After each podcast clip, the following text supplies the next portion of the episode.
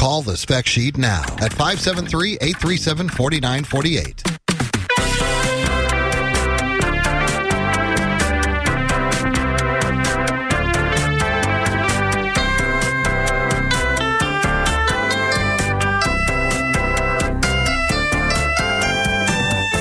Is a very special edition of the Spec Sheet with Curtis Thornton. On this broadcast, each listener will receive a complimentary pre-owned 10 gigabyte IBM IDE hard drive. No need to call about the drive. We have your information. To speak with Curtis, call now at 573-837-4948. That's 573-837-4948. And now, here's the Spec Sheet.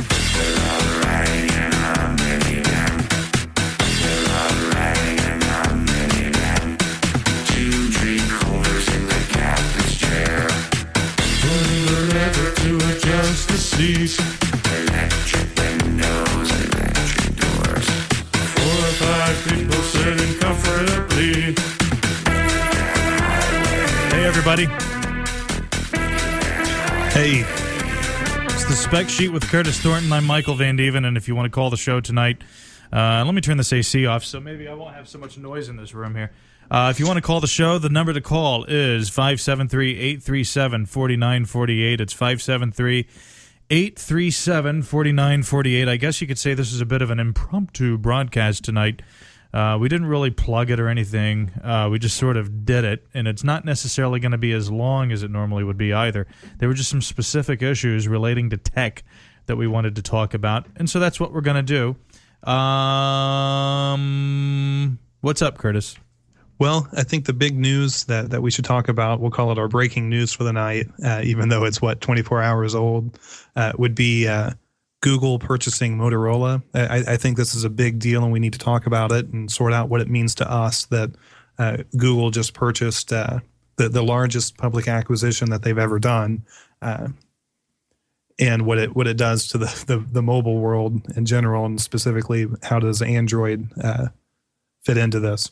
And I think if you've listened to like maybe our last two shows, I've essentially had an aneurysm on the air as a result of what's been happening with my Droid X. And this merger fixes that problem entirely.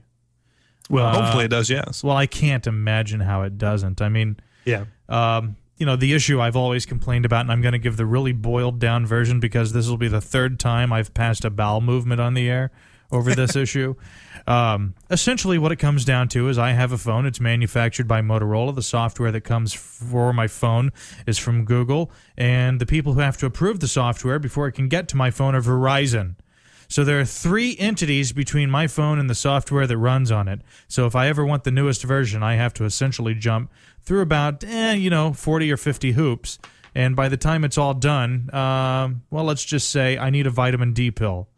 So, And, and you want to stay regular. well, I've never known vitamin D necessarily to affect no, it has nothing to do with that. But uh, So anyway, by uh, so many different places that So anyway, what's going to happen with this buyout is it's going to put an OEM, a phone manufacturer, under the Google umbrella directly. So it's no longer a partner who happens to use a- Android on their devices. It's actually going to be the people who write the code for Android owning the people who make the hardware, which is in, in turn going to be sold directly to the customer. And it is essentially identical to the uh, to the Apple model. Is it not? Yeah. yes, it is. Uh, well, it, it it isn't identical, but it's very very close. And by the way, mentioning Apple, I don't know if this is actually going to happen or not, but FrysGirl from Coast Gab claims that she's going to call in tonight at some point to complain for about four minutes straight about Apple. Uh, we'll see if she actually follows through on this or not. I don't know. She says she's going to. So Well, I look We'll forward to, to, to hearing that. anyway, so I said this is essentially the Apple model, is it not? And then I Yeah. interrupted you. Okay, well, yeah, the the thing that that's different about it is the fact that at this point Google is is pushing all of the other partners that they have to step into line with them. Uh, th- these are all the other hardware partners that were developing handsets like Samsung, HTC, telling them we're still going to keep uh, Android open source. Kind of ignore the fact that now we're we're developing hardware too. Uh, you can still use it they convinced them to, to come out with press releases all saying that they still are defending the Apple or the Android platform. but you you got to feel pretty bad if you're a, a HTC right now and you've put all this money behind the the Android platform and you're thinking that uh, Google is going to stick with their idea of flirting with the hardware manufacturers, but never developing their true Google phone. Well, now all of a sudden, uh, Google has the ability to make that phone. Uh, the, the other thing where I think this is, is interesting for us is just a few days ago, we talked about Motorola and Android and how those two uh, connected with each other. And, and while we might not, or I might not have got the, the ultimate transaction correct, I think we got the details right. I think we really got into this before real news hit. Well, let's not get silly here. Well, no, no, I'm You said you said that Motorola would eventually control Android. So you were on the right path. You were on in a way that's correct. Well, no, not necessarily, because the premise was that Google would essentially begin to view Android as a distraction, Right, both exactly. technologically in terms of development and in terms of legalities. Well, and and the way it turns out is is, is the opposite. Like like I was getting to that that I think the the ultimate way it plays out puts everybody together, uh, similar to what I expected, but but not exactly the same way because uh, I I expected Google to say at some point that Android uh, would would start to lose uh, the dominance it has right now and still be interested in the platform, but decide to sell it off to somebody else. And Motorola would be right there, positioned to pick it up uh, after years of shielding them from uh, intellectual property uh, arguments. Well, the the opposite happened. Instead, Google has proven that they have all their their their eggs behind the the mobile uh, basket. They purchased Motorola, and now they have all that uh, intellectual property protection that they wanted before. And, and part of what really annoys me about this whole process when it comes to technology right now is why is it that all of these manufacturers, uh, whether it's software, hardware, Microsoft, Apple, or or Google, feel that they need to fight it out in a, the legal system through intellectual property arguments, rather than in the marketplace where people can buy products and and make their decisions. Because if you look at this, it turns out that that Google bought Motorola to to give them uh, some strength in their their IP rights, and hopefully that will distract or deter uh, competitors to to sue them.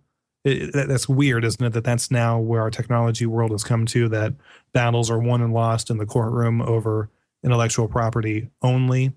Uh, I mean, it's always been a battle. I mean, you look back at Beta, uh, Beta and the v- VHS. I mean, that was a, a legal battle, but the marketplace got involved pretty early on in that too, and started to go towards uh, VHS. So it wasn't only a, a legal battle. That this turns out that Android or Google spends twelve billion dollars uh, to uh, try to win a legal battle before it really gets any legs. Maybe, I mean, there are numerous reasons, I guess you could say, as to why they're fighting it out in the court, uh, more so than I guess maybe used to be the case. Number one, it's my understanding that if you have patents and you don't defend them, you lose them. Exactly. Yeah, that's Uh, true. That's number one. And number two is hey, guess what? Apple is scared. I Mm-hmm. know a lot of people can't even consider that possibility, but I mean, look how fast things change in the mobile space. I mean, it was just early 2007, I think, uh, just before the uh, iPhone was introduced. The uh, Motorola RAZR was the phone to have. I mean, Right. look at how that's changed. I it it was inconceivable at that moment when everybody was trying to get their hands on a razor that we would be where we are now just four years later. Yeah, well, and I still think that Apple at some point uh, So thi- going things change. That was my point. right. Well, and they're scared. Well, and and when Apple finally decides that this isn't worth it, uh, they're going to drift away slowly. Uh, the problem is that Apple right now is only making money in the mobile space, so they have to defend it as heavily as they can. But uh, Well, now when you say they're only making money in the mobile space, I th- I feel like we kind of need to be a little more specific and say, at least it's my understanding they're only making money off of hardware. yeah, They're not even making money off of the iTunes sales when you factor in all the uh, expenses Well, no, that go I- into making that work. Or am I wrong? I think it's finally turned the corner for them on that. But in their last uh, uh, oh, analyst estimate or update, uh, if I remember correctly, uh, they were making more money on mobile as as far as it was the the growth of the company compared to PC sales, which were dwindling. So you were seeing the shift happen in Apple to where uh, mobile is the big money maker. And, and I'm pretty sure that iTunes now is is profitable enough to to carry its own weight. For a long time, it wasn't. It was extremely expensive to to handle that beast uh, for years. Uh, it cost them money to to have iTunes up and available. But You I know- believe those days are over. I, I think I'm going to give this to you. As I'm thinking more and more about it, your prediction really was centered on the idea that those entities would just kind of come together somehow. yeah, I- I- I'm not. So I'm going to give like this I to have- you. I'm going to give this Look, to you. No more poo pooing. Okay, well, I'm not claiming to be exactly right here. Oh Like I no, said, you're I- I- exactly right, Curtis, and you're brilliant. we'll keep saying that as I say this. Uh, it makes me feel a lot better, uh, and, and I really need that kind of reinforcement. Well, but, uh, I'll give it to you. Okay, well, like I said, the the the the, premise I think was correct that they had to come together at some point. The way it happened, I was totally wrong on, but it, it changes everything though because. Uh, if you uh, look at this, not just on the surface, uh, which I'm going to do that first, but uh, later on, I want to talk about how this affects Google and a lot of other uh, avenues of business they're going. If you remember my big rant about how Google really annoys me because they pretend to be all uh, friendly and exciting and then uh, open and not doing harm, but in reality, they're getting their hands on all this data and Right. who really knows what's going on. Well, Google has a chance here to to to get their hands around pretty much everything uh, on this deep level. Uh, and, and Motorola turns out to be a very strategic play for them to own as a business because it does help them finish surrounding the circle of who you are when it comes to the digital world. So uh, if they take that the, the dark route that I'm scared they could, it could be really bad. But there's also a chance for another route that could be the opening up of all kinds of uh, parts of the technology of our lives, whether it's broadband internet, TV service. They, they could end up open sourcing all that and totally proving me wrong in this. Uh, and so uh, I'm going to hope that's the direction they go on it, but I want to go into that more later. Uh, I think on the surface level, just looking at why did they buy Motorola, uh, I was digging in a little bit today on this uh, in preparation to talk about the show. And I find this very interesting. Uh, Google uh, is, uh, at least on paper, is paying uh, $12.5 billion for the, the purchase of Motorola.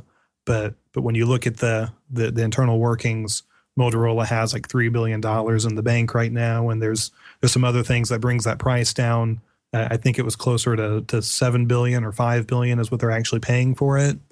But uh, breaking down the uh, amount of patents that Motorola has and looking at what Google is paying per patent, it ends up being the exact same price uh, per patent that uh, Microsoft, Apple, RIM, all of those groups paid in, in the big patent war that just happened over Nortel. And Motorola has something like 12,500 patents. Am I right about that? Right. Yeah. Yeah. That's right. Yeah. Yeah. That, it, it turns out that uh, yeah they have twenty four thousand five hundred patents. 24,000? Twenty four thousand. Oh, I read 12,000. I read 12,500. Wow, I'm way Yeah. off. Yes. I was just looking here.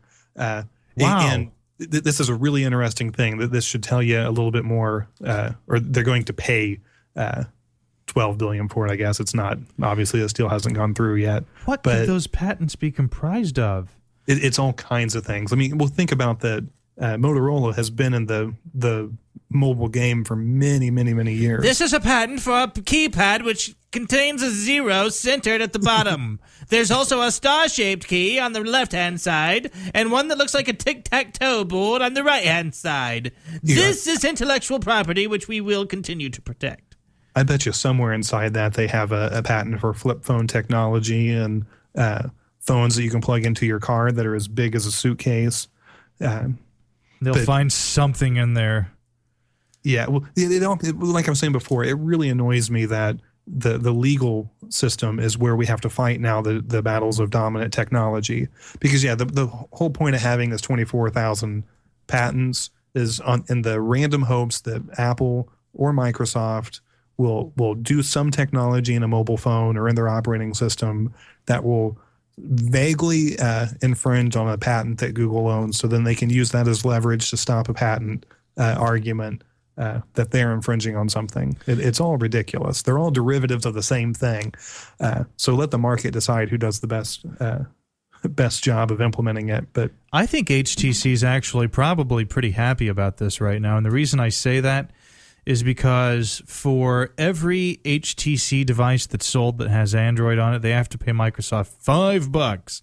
Right. Well, as you can imagine, that five bucks adds up. And I'm thinking that probably the margins on these devices are not very high.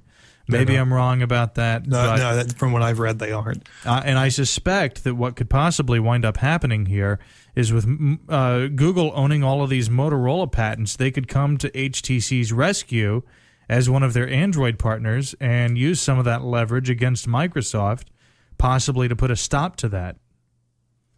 Th- that's if uh, th- that would be that uh, that happy direction that that Google could take all of this. I cannot imagine they're not going to go the happy direction. Yeah, I mean, the, the genie's out of the bottle. What could possibly happen? Are they going to come out and say, okay, Android's no longer open source and it can only be used by one OEM now?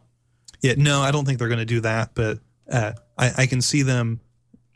I mean, I definitely can see the scenario you just you just said, but I also could see them uh, slowly squeezing out, not by a direct uh, line of saying that Android is now in this closed Motorola system, but I can see them. The more they tailor uh, the operating system to run on the platforms they're anticipating building, the more they could squeeze out HTC, and you're going to get right now you get a fairly open process and, and experience on an HTC device.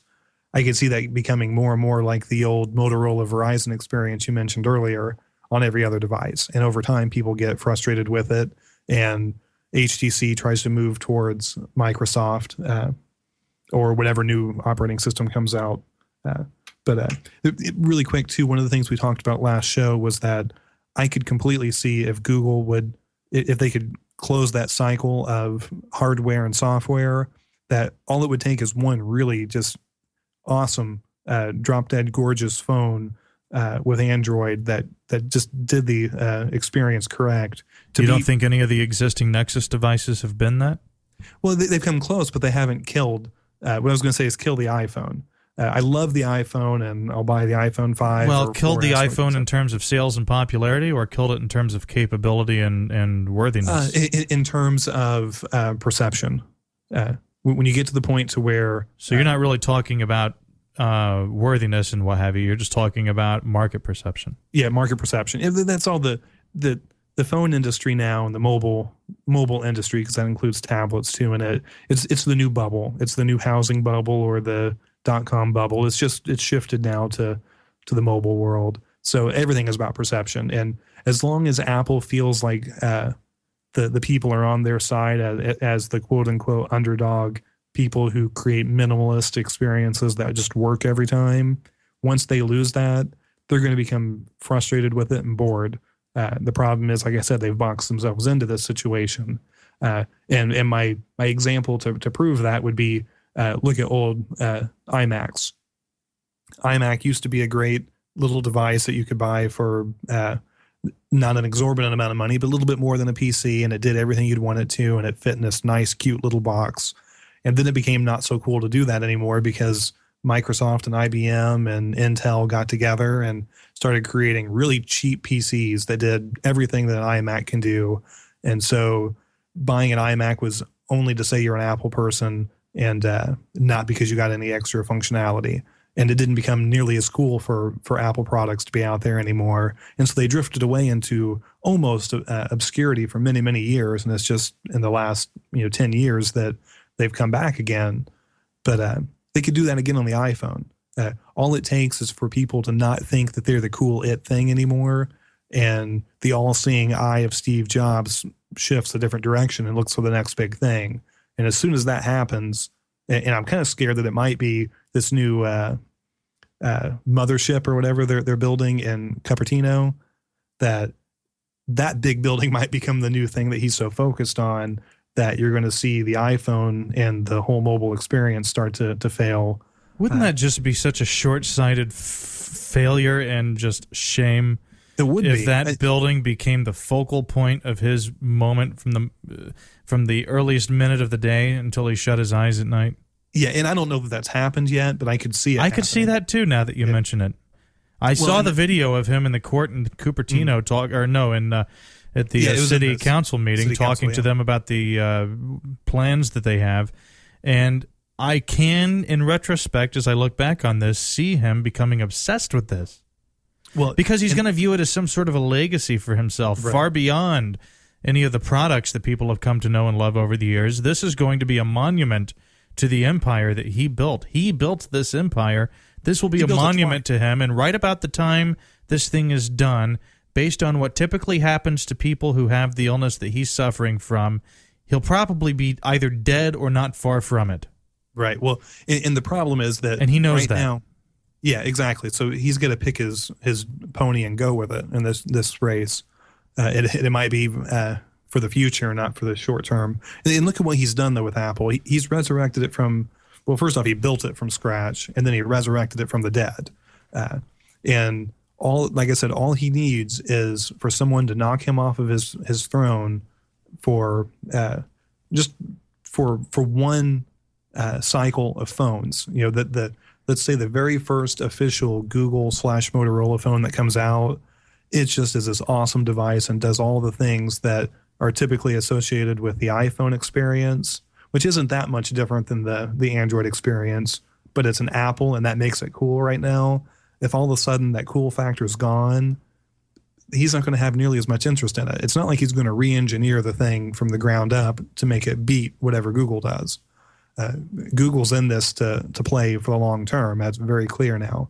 Um, if, if you're going to spend twelve billion dollars uh, for patents, uh, and then you end up getting all this extra stuff thrown in for free, uh, then you're in it for real. And, and plus, the this play ends up giving them, like I said, all this back end technology now that Google is going to have control over. It's amazing that no one else has thought to do this uh, to take over Motorola before now. Uh, I mean, obviously, Google is very happy to be getting their hands on these patents, but let me take this nicotine gum out. They're obviously happy to get these patents, but I think that to say that that's what this deal boils down to, I think is a little bit cynical. Because for years we have listened to people talk on and on and on about the fragmentation of Android and what a problem that is. It's been such a thorn in Google's side, and people who like Android and are evangelists for the platform over the course of the last couple of years have incessantly been boxed into the position of having to defend it, to explain it away, to spin it and turn it into something good when it really isn't anything good. And now they finally have the opportunity to remove that thorn from their side and do it in really the best possible way they ever could, Oh, which yeah. is to make the devices themselves. And I view the patents as a bonus. I mean, I think it's just a matter of coincidence that these patent wars happen to be where they are right now in, in terms of, uh, well, maybe in terms of Google buying Motorola, yes, specifically Mm-hmm. Motorola, but not in terms of them buying a manufacturer just in general. Yeah, well, uh, I, I think this really shows how uh, how far-sighted uh, Google is because buying Motorola on the surface level for the for the patent purposes is a smart play. It works, but then the the each level deeper that I go looking at this deal, it becomes that much more evident what Google's plans are or what they could be, and it, it it only works out in Google's favor. And like I said, depending on which path they go, it could work out great for us, or it might turn out that we're giving away more of our our our digital freedom to, to Google over the years, and you might see a breakup happen some some point down in the future of Google. But th- there's not really many lo- many ways that Google loses in this unless they just lay an egg as far as the first device that comes out of this new synergy. That, If that device that's not a possibility. I, I don't think so. I mean, because you've already got the the Droid platform uh, to play off of. You've got the Uh, software engineers. They're going to be working hand in hand with the hardware engineers, all of whom are profoundly experienced and bright. Um, here's the thing too. Look, look at what Google has now that no other phone, uh, no other OS or hardware manufacturers had before. Google's had its hands deeply in the process of hardware manufacturing from all of the major names except for Apple. uh, Apple and Nokia uh, in, in the mobile phone world. They, they've worked. Oh, I see where you're them. going. Yeah, they've worked hand in hand with all of them. I see where you're going here. Now all of a What a sudden they dirty own- trick. yeah, now they own Motorola. So now they can take everything they've learned after several years of experience and they Wow. better build an awesome phone. And I think they will. Uh, I, I think it's possible that, uh, you know, of course, this is going to take a couple years to play out, but that device, when it comes out, even if I still am, am my Apple fanboy that I've been for years, I'll, I'll probably buy this phone too just to play with it because you have to assume it has to be a great Oh, device. come on. You're going to buy it because you love it. I might. And again, I, I, could end up being that same perception. I, I'm one of the people that disappeared from Apple when it became you, you're pretty much an idiot at one point when, you can buy a PC that's five times faster than an iMac or a Performa uh, or an Optima, I think was the other one. Uh, you could go buy one of those for two thousand dollars, or I can buy a little uh, Dell PC for three hundred that can run circles around that. It, it it was a it was a financial move to switch to PCs. It made sense. Uh, I, I I can see that happening on the mobile phone thing. If if the experience is better on the Android than it is on on anything that's coming out of the iPhone world, it, it really makes sense to. I mean, Apple's put uh, put all of its uh, development focus right now. Uh, it seems on the cloud rather than uh, expanding the mobile phone uh, options you have. I think they're going to stick pretty heavily to the iPad form factor and the iPhone form factor. I mean, they'll do little uh, incremental changes to them, but they aren't expanding the horizons any. If they don't open up their device uh, or their, their OS to other devices, then uh, you're not going to see anything other than what Apple wants. Google hopefully will still bring in all these other manufacturers and uh, the the uh, community too, which they've already done for years with with Android. There's there's chances to go any direction when it comes to Google. There's really the only direction of Apple when it comes to Apple.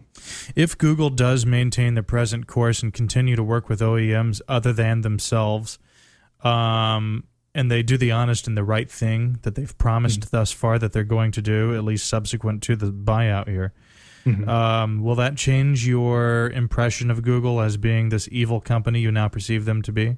Yeah, well, I'll tell you specifically one thing that that they could do as a company that would change uh, my entire perception of them, and and that again, getting into that those deeper levels of what they get with with Motorola.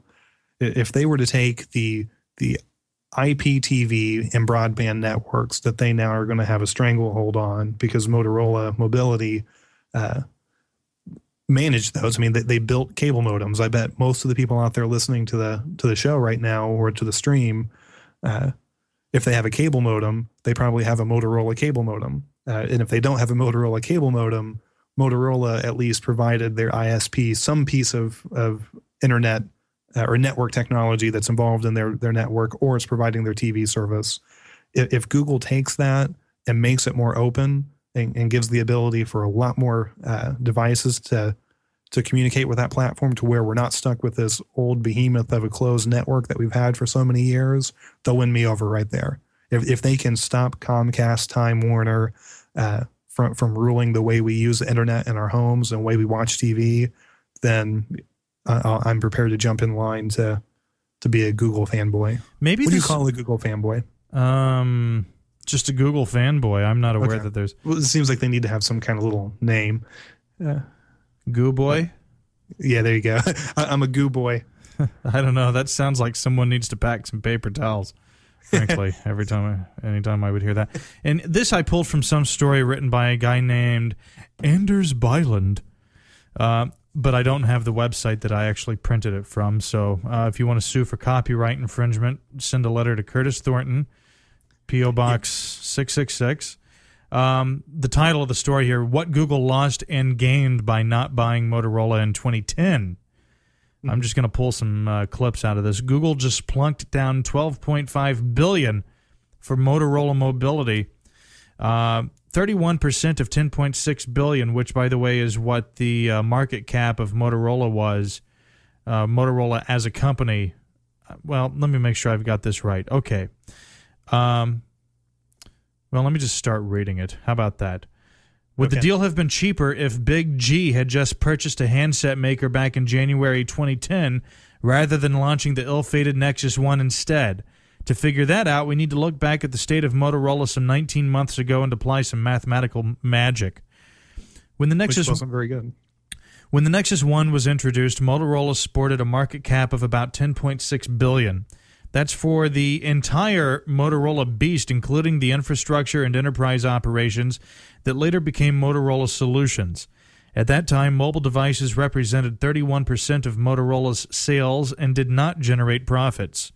The only fair division available is to split the company along revenue lines. 31% of 10.6 billion is 3.3 billion, and Google is paying 3.8 times that amount today. If the deal falls apart for some reason, like failing regulatory approval, which is not going to happen, by the way, or due to Motorola's shareholder vote, Google will pay a $2.5 billion breakup fee that nearly equals our hypothetical early 2010 market cap. You were going to say? Oh no, go ahead. In slightly more realistic terms, Google would probably have needed a similar sized buyout premium back then. This would put the theoretical buyout price at 6.2 billion or about half of the final price tag. Uh, here are one of the more interesting parts that I highlighted. When Motorola separated last December, the final value of mobility was one ninth of the total company. Motorola shareholders received one mobility share per eight regular shares. Using that ratio instead, you'd get a fair price of 1.9 billion, including the buyout boost. Any way you size it, Google could have saved a truckload of cash by getting into the hardware game much earlier. Its bold plan to revolutionize the way cell phones are sold fizzled early on, and the Nexus 1 became nothing but a developer phone in less than six months' time. We don't know what that failed experiment ended up costing Google, but most of the pain was probably passed to Nexus maker HTC. So um, that goes to what I was saying before. That that that makes it sound like Google made a bad choice by waiting. and this is but- about the patents, and they just wanted to get while the getting was good. Well, go back to them working with multiple uh, hardware providers and learning from their experiences and their failures. That doesn't take into account how much money HTC actually spent and lost during the Nexus One and every other uh, Android device they've built from that point to now, uh, and what Motorola's put into it, uh, Samsung. All of that ends up being a net gain for uh, Google because they didn't spend that money. Uh, and I, I guarantee you that's uh, a high. Maybe it's not 12 billion, but it's a high number. And- And what what Google's actually paying for? Uh, let's see if I have that article still. Um, yeah, uh, Apple. Apple. Why do I want to say that every time I say Android? Uh, Google's actually paying closer to 5.3 billion dollars uh, total for the the deal. Once you take away the money that uh, is uh, included in operating losses for Motorola currently, and uh, the money they had in the bank from an infusion from Motorola parent, but before the the breakup. Uh, and th- this breakup has been set to, to happen for like three years now, or at least the the division of Motorola. Uh, they've been hinting at it for a really long time. They just finally did it at the beginning of this year, ironically, uh, before Google goes to buy them. Well, we're going to take a break here, and when we come back, I want to talk about the potential of Google possibly buying a cell, a cell service provider.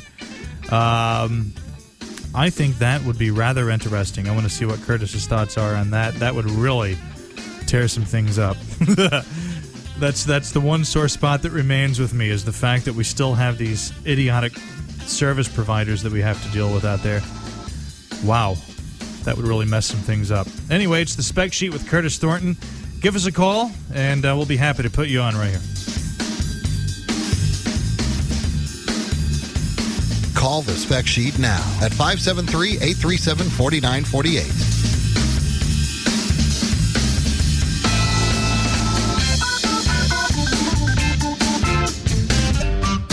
Got the spec sheet with Curtis Thornton. On this edition, we'll be discussing only lawnmower repair. Please, no calls about computers. Call the show now at 573 837 4948. That's 573 837 4948. And now, here's the spec sheet.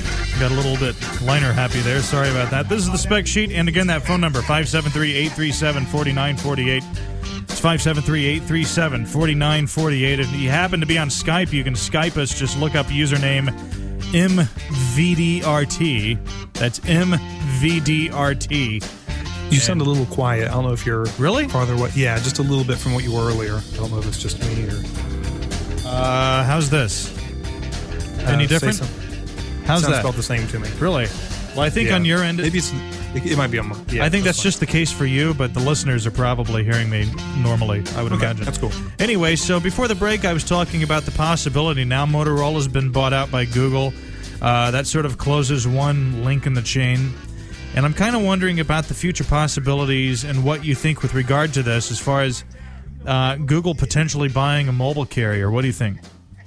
Well, if they do it, I, I really think that falls in line with what their, their plans are at the moment. Uh, because if you look at what, what uh, Motorola has tra- traditionally done, they've they've owned multiple lines of communication. It makes sense to go ahead and gobble up the last part of it, which is uh, the the company that actually charges you for that uh, interaction. Uh, the, the, going back to that that two tracks of potential Google, uh, if it turns out that they take it over and they open up our networks to the point of where all kinds of new technologies and uh, network functionality that exists everywhere else in the world comes to America, then I'm all for it. And at this point, I think all the the major telecoms have proven that they have no interest in the end user. So why not bring Google in? And they've wanted to do this anyway. They they, they were big, uh, big guys trying to buy up a lot of the spectrum at the last auction uh, of uh, spectrum from the FCC. So Why couldn't they swing that? Why weren't they successful? That's just annoyed me since Yeah. then. Why? it- well, I'm trying to remember exactly what happened on that. They've one. got the cash. Why didn't they just spend it? Yeah, somebody somebody fought him on it. It wasn't the same as the patent deal, but uh, Fought them in what regard? Like like spent more money than them or like, bid more well, money push, than them? push for the issue that they didn't really deserve, uh, that they weren't players in in in that space, and they didn't deserve to to, to be purchasing it. But Google was a part of the bid process, were they not? oh yeah, they were. Well, they, then they- what- they got what- approval ahead of time from the FCC. Then what is it that somebody could have done? I mean, Yeah. to poo poo that. Well, I'll need to Google that one. Well- because let's take a call. Hi, you're on the air. Hi, Michael. It's it's FrysGirl. How are you? Who? FrysGirl. I'm sorry, we don't know anybody by that name. Oh, that- too bad. You should know. Well, anyway, I'm kidding with you. I'm just making you uncomfortable. Did it work? Yeah. Oh, okay, great. let's so, try again. well, it's been nice talking to you. Have a lovely evening. It evening. was a good show. yeah, thanks, guys. So anyway, before we get started here, some of you may or may not know FrysGirl from Coast Gab. And the first thing I want to ask you is 2 years ago, you just disappeared. You just went into the ether. What happened to you? I I'd rather not discuss it on the air. Was it violent in You nature? know. No, it's. Uh, You weren't violated in any way, were you? No, I. I wasn't violated. I wasn't um, nothing, nothing like that. But uh, work related, you know. Okay, so no Business, business matters. well, I'm as long as no swabbing was required, no police reports were filed, I'm happy. Uh, so that's good to know. Well, we'll talk about that sometime later then, but I'm sure I'm not the only one to want to wonder about that, so that's why I ask. I'm sure there are plenty Yeah. of Coast Gab people listening at the moment. Yeah, you were one of the shining beacons of uh, posting back there. Yeah, you, You were actually, thank you for that. I um, when I did return, I happened to. I was kind of looking around the site. It's really nice. I like what you've done, um, but I was going around looking at the rankings of people, posters. You know, what's been going on. I was just looking, and I have to say, I have still maintained my third place post ranking in the site, even though I went away for as long as I did. So I don't know. well, the, I either get that an mean award, a either Well, that I wish I could take all the credit for the good stuff, but Michael was involved in a little bit of it. so- Either that means that the posting was rather unimpressive by everybody after you left, or it means you were just obsessed while you were there. One of the two. Maybe. I don't know. One of the two, maybe. Or I don't know. There could be other reasons. I don't know. Maybe people are intimidated by my. They don't want to. They don't want to. I don't know. Step on my toes.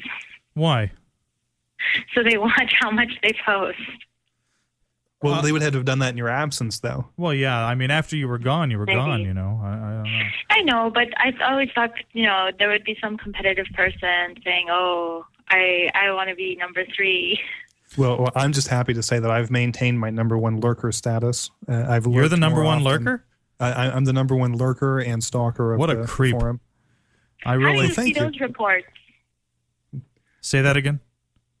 I didn't know we could access like the, that kind of information. Like I, I- only thought we could see. You can go to the main page at coastgab.com, scroll down underneath where it says, oh, come on, this stupid. I'm BSing anyway. I'm sure I'm not the number one. Scroll lurker. I wish down. It feels like one of those calls, those like computer help calls. You know, go Okay, to the so homepage. now does the cable that comes out of the hard drive is it flat and gray or is it like skinny and red? Which one of those is it? Just tell me. It's on fire. Well, that's not what I'm asking you though. Is it Well, well, flat and gray or is it start to start. Can you turn the lights on in the room that the PC is located in? No. Okay. Well, then let's start with the breaker box. So you go, you know, I really would like to get some tech support calls on this show. We never get them. We have not yet once gotten a tech support call. Just once, I would like to show people that I'm more than just a, a color guy. I'm more than just a mouthpiece who sits here and goes, uh huh, I like what you've done, Curtis. Yes, that was good. That was insightful. I, you know, there's I there's would a like some help. there's a soul behind this voice. I have feelings and thoughts, and uh, I I Can use I can I wait, ask wait. you a question? yes. Okay, I was trying to use Shoutcast on Safari. I'm running Safari on uh, what is this new, whatever this new Microsoft program is, the newest operating system, the latest. Yeah, I guess you know the really fancy new one. I this is my first you know attempt at Microsoft, so I've been an Oh Apple my God, user, you have just why you have just I don't know what's happened to you. Do you I've just come on board. You have just changed so much. Two years ago, you were all on the Obama gravy train, and now you're just poo pooing the guy. You're talking about how Rush Limbaugh's a hero. Like you used to I call him. the Tea Party. You used to call him Rush Limp Balls. What happened to you? I know there was a swabbing somewhere in those two years. I want to know. honestly, like I just need some tech help. I just I'm trying. I mean, I don't know. I one thing I have to say is funny is that Safari is on Microsoft OS. I mean, what like what's going on? It is a rather my- useless. Windows Uh, needed a browser that actually was uh, standards compliant. So Well, it is a really useless overture on Apple's part, though, to to make a version of Safari for Microsoft, don't you think? well, they they pretty much had to because of iTunes. They're also What? well integrated with each other. really? Well, if you look at it, most people who have What uh, you click a link in iTunes and your browser Yeah. opens? That's yeah, integration. FrysGirl, did, did did you select uh, Safari on its own to install, or did you get it bundled with iTunes? Um. Uh, uh, uh, Do you I'm have not iTunes sure. installed? Um, Mm, I do have iTunes installed, You- so you pro- got it I'm. I'm guessing with iTunes. iTunes, yeah. Yeah, that, that's how most people have it. well, I've Yeah, never gotten Safari as a result of installing iTunes on a PC. I didn't even know that was an option. Oh yeah, When it did you buy your option. piece? Maybe it's a new like thing. I don't know. I got this computer a year ago, and um, maybe that's why. I don't know. I I don't know. I I I was shocked when it happened. So I was like, whoa. Well, what what was the problem that happened? I still am not clear on that. Anyway, back to yeah. So the Shoutcast, I'm running Shoutcast, and it's not. Um, and I didn't have this problem when I was on the Apple side of things, but the Shoutcast doesn't run. The Shoutcast the, the Shoutcast player does not run on um, Safari browser, which is weird. You don't get any sound. You're talking Uh, about the so- em- you talking about the embedded player that pops up It- on the Shoutcast Yeah. It's website. because of QuickTime, I bet. yes. You mean to tell me you got to have Maybe. QuickTime to make Well, that that's work? my guess. I, I, I've not tried it on Apple on really Safari should just PC. blow me. I'm sorry. My guess is that if you go and install the latest version of QuickTime, Here's what- bet, Here's what you need to do, FrysGirl. You need to go to the Shoutcast website, scroll down to the bottom, and go t- click on Settings. And inside there, there's the option to either play from the embedded player on the Shoutcast website or to play with your default media player on your machine. You want to have it mm-hmm. play with the default media player. And Then you wanna then, go to- and then you either need to go get VLC, I knew which- that's what I was going to say too. or you love can get Winamp, but really these days I would kind of shy away from Winamp because A- AOL owns them and they have bloated it up so badly. I mean, it, it really does way more than it needs to. It even tries to it even tries to set you up with Winamp search for Christ's sake. Yeah. I don't do my searching through Google. I prefer Winamp search. Thank you very much. They've they're they're they've really broken new ground in the search industry. And when so, you say AOL, do you mean Facebook 1.0? uh, Facebook point nine. Yeah, okay. Uh, you, you'll be getting oh, a CD of that in the That's mail. true. so FrysGirl, were you following my advice as I gave it, or are you writing this down? Go to videolan.org. You said go to troubleshoot. No, uh, sorry. You said go to where? I'm sorry. On on the Shoutcast website, scroll down and click Mm-hmm. where it says settings. Mm-hmm. And it's it's really d- all the way down Yes, at the yes, bottom. Yes, yes. yes. And and then after you get that, you're going to have like two or three options you can choose from. The one for the player that's embedded into the website Ah. will already be selected. You need to change that to the one for your machine's default player, Default. and then save that down at the bottom, and then just just Google the letters VLC, and that'll take you to VideoLAN, and you can install VideoLAN.org. and you can install I've the. VLC. VLC is fabulous. See, I'm sorry. I've used VLC before. It's the cone, right? The, the Right. cone, the Oh, orange right. cone thing. Yeah, very Yeah. good. Why do they go with the orange cone? I don't get that. That's always left me subconsciously confused. Yeah, I have no idea. That's a good question. It Easy has, to identify. you know, Because when, it's always under construction. when I see cones, I think of media consumption. After all, when I see you know uh, road workers on the highway, I. I immediately start thinking, you know, it's time to download some torrents. Yes. and not worrying about the codec. Um, so so you've got that selected, FrysGirl, and now all you need is your uh, external player, which would be VLC, and you're good to go. And what stream are you trying to listen to, by the way? Um, let's see here. Alex, no, uh, Oh, oh, whatever. You almost said Alex Jones, didn't you? Oh my God, you just really. I hate Alex Jones for the record. I hate him Go so to much. prisonplanet.com. The, the latest video of how the Obama decision. Whenever I, I sometimes to go to Coast Gab, if you click on uh, like talk stations, Coast Gab comes like number thir- number three, and Alex Jones like he has all these you know followers or whatever, so he's number one. He's crazy. Isn't that scary that he's number one on there? It's very scary, and it's it's terrifying actually. It's but proof to me that um, Darwinism works because uh, they will be thinned out at some point. They'll be hiding in a shelter somewhere, waiting Oh for gosh. the apocalypse to happen.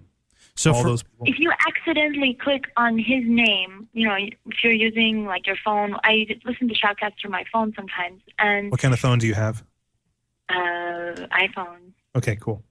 iPhone 4, and he blasts through like the volume of his microphone is just ridiculous. Like I don't know if if he's a professional broadcaster, he should know better than to like make people deaf. It's I know he's like 101. Oh. They're poisoning the water, and the lizard Jews are behind all of it. And I'm sick and tired of sitting behind this microphone trying to convince the world that we're all going to hell in a handbasket, and nobody's listening. You laugh at me. You sit there and listen to me, and you laugh. And I'm tired of it. I don't get paid anything to do this show, and I'm sick of it.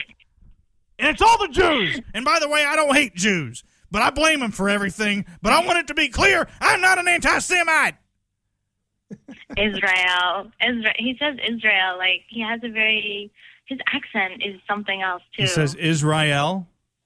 he's I don't I can't imitate how he says it, but you have to is it is Israel. I don't know. I can't do southern accent too well. Plus his southern accent Well, and uh, Doesn't he have a Rick Perry accent though?